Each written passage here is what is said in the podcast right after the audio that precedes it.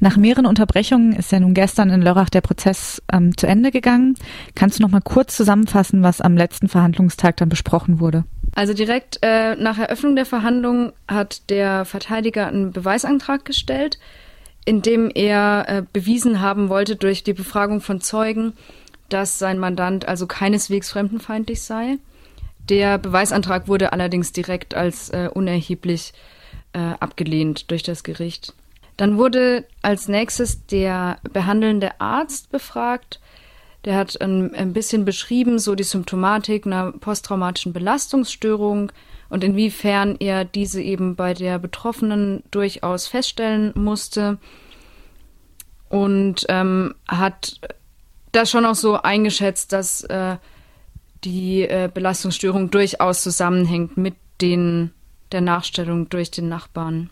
Dann wurde die Urteilsbegründung aus dem Gewaltschutzverfahren von vor einem Jahr vorgelesen. Da gab es nämlich schon mal ein halbjähriges Annäherungsverbot. Und in dieser Urteilsbegründung, das fand ich ganz spannend, da wurde schon Bezug darauf genommen, dass er sich der Betroffenen gegenüber äh, sehr stark abfällig und ganz klar rassistisch äh, geäußert und sie beleidigt hat.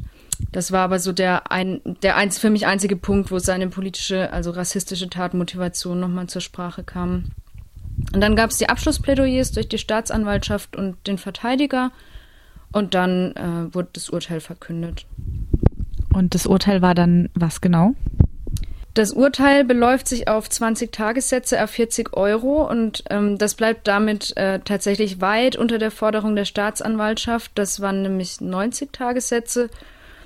Und äh, genau, man muss sagen, dass bei der Höhe von 20 Tagessätzen, also jetzt auch keine Vorstrafe dann vorliegen wird. Äh, für die Strafbemessung äh, rangezogen wurden auch nur zwei der sieben Fälle, die verhandelt wurden, und zwar eine Sachbeschädigung und ein Diebstahl.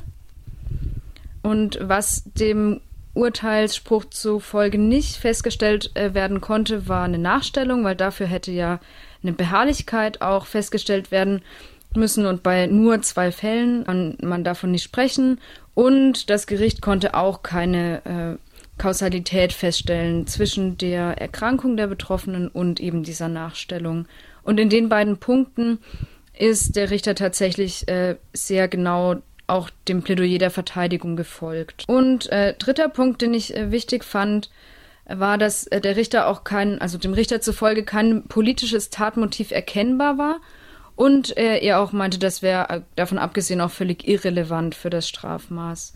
Also für mich war das spannend deswegen, weil ich nicht feststellen, also ich habe einfach keine Frage gehört äh, seitens äh, sowohl des Richters als auch der Staatsanwaltschaft, die ähm, darauf abgezielt hätte, herauszufinden, ob es ein rassistisches Tatmotiv gab. Ja, auch diese Einschätzung als irrelevant, also das ist so ein Muster in der deutschen Rechtsprechung, dass ähm, genau Rassismus als Tatmotivation, wenn es die Betroffenen so einschätzen, eben nicht ernst genommen, nicht anerkannt wird und dem eben auch nicht nachgegangen wird und es auch keine juristische Handhabe gibt, da ähm, das in die Strafbemessung mit einfließen zu lassen. Ähm, du hattest jetzt gerade gesagt, dass sowohl Richter als auch Staatsanwaltschaft ähm, keine rassistischen Motive und nicht nach mo rassistischen Motiven gefragt haben. Du hast im Vorgespräch ähm, zu diesem Interview aber erwähnt, dass die Staatsanwältin sehr wohl ähm, diese rassistischen Motive in ihrem Antrag ähm, genannt hat. Das heißt, sie war durchaus davon überzeugt, dass es die gab. Deswegen nehme ich jetzt an, dass der Richter da sehr dem Anwalt des Angeklagten gefolgt ist. Könntest du dann noch mal ein bisschen genauer das Plädoyer des Anwalts schildern, bitte? Na, für mich waren da drei Punkte ähm, zentral in dem Plädoyer des Verteidigers. Und zwar zum einen hat er ganz stark äh, eine Normalisierung von Rassismus betrieben. Zwar äh, ging es darum, ne, tatsächlich Aussagen seines Mandanten ähm, äh, er soll sich abfällig äh, über vermeintliche türkische Familie geäußert haben.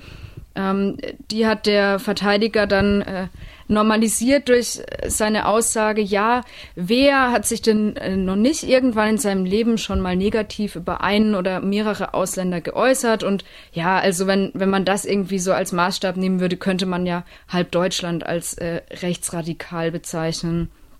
Und das ist für mich also genau eine ganz klare ähm, Verharmlosung und Normalisierung rassistischer Einstellungen und nur weil die von ganz weiten Teilen der Bevölkerung äh, geteilt werden, finde ich das keineswegs harmloser oder ungefährlicher.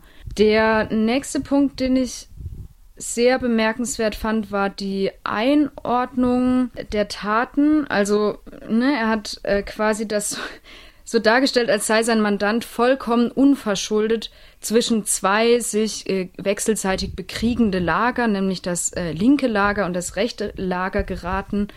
Für mich war da ganz äh, wenig nur noch erkennbar, dass der Angeklagte ein ähm, eigenständig handelnder und verantwortlicher Mensch ist, sondern ähm, genau, er wurde eher so als Opfer stilisiert, als äh, Ziel diffamierender Pressemitteilungen, infolge deren sich also Freunde und äh, Bekannte von ihm abwenden, weil sie da irgendwie Angst haben. Ja, der dritte Punkt, den ich noch relevant finde anzusprechen, das ist die ähm, Aussage des Verteidigers, dass die äh, Betroffene ja seiner Ansicht nach dem linken Lager zuzurechnen sei und damit eigentlich zwingend zum Ziel rechter Angriffe äh, geworden sei oder sich selbst gemacht habe.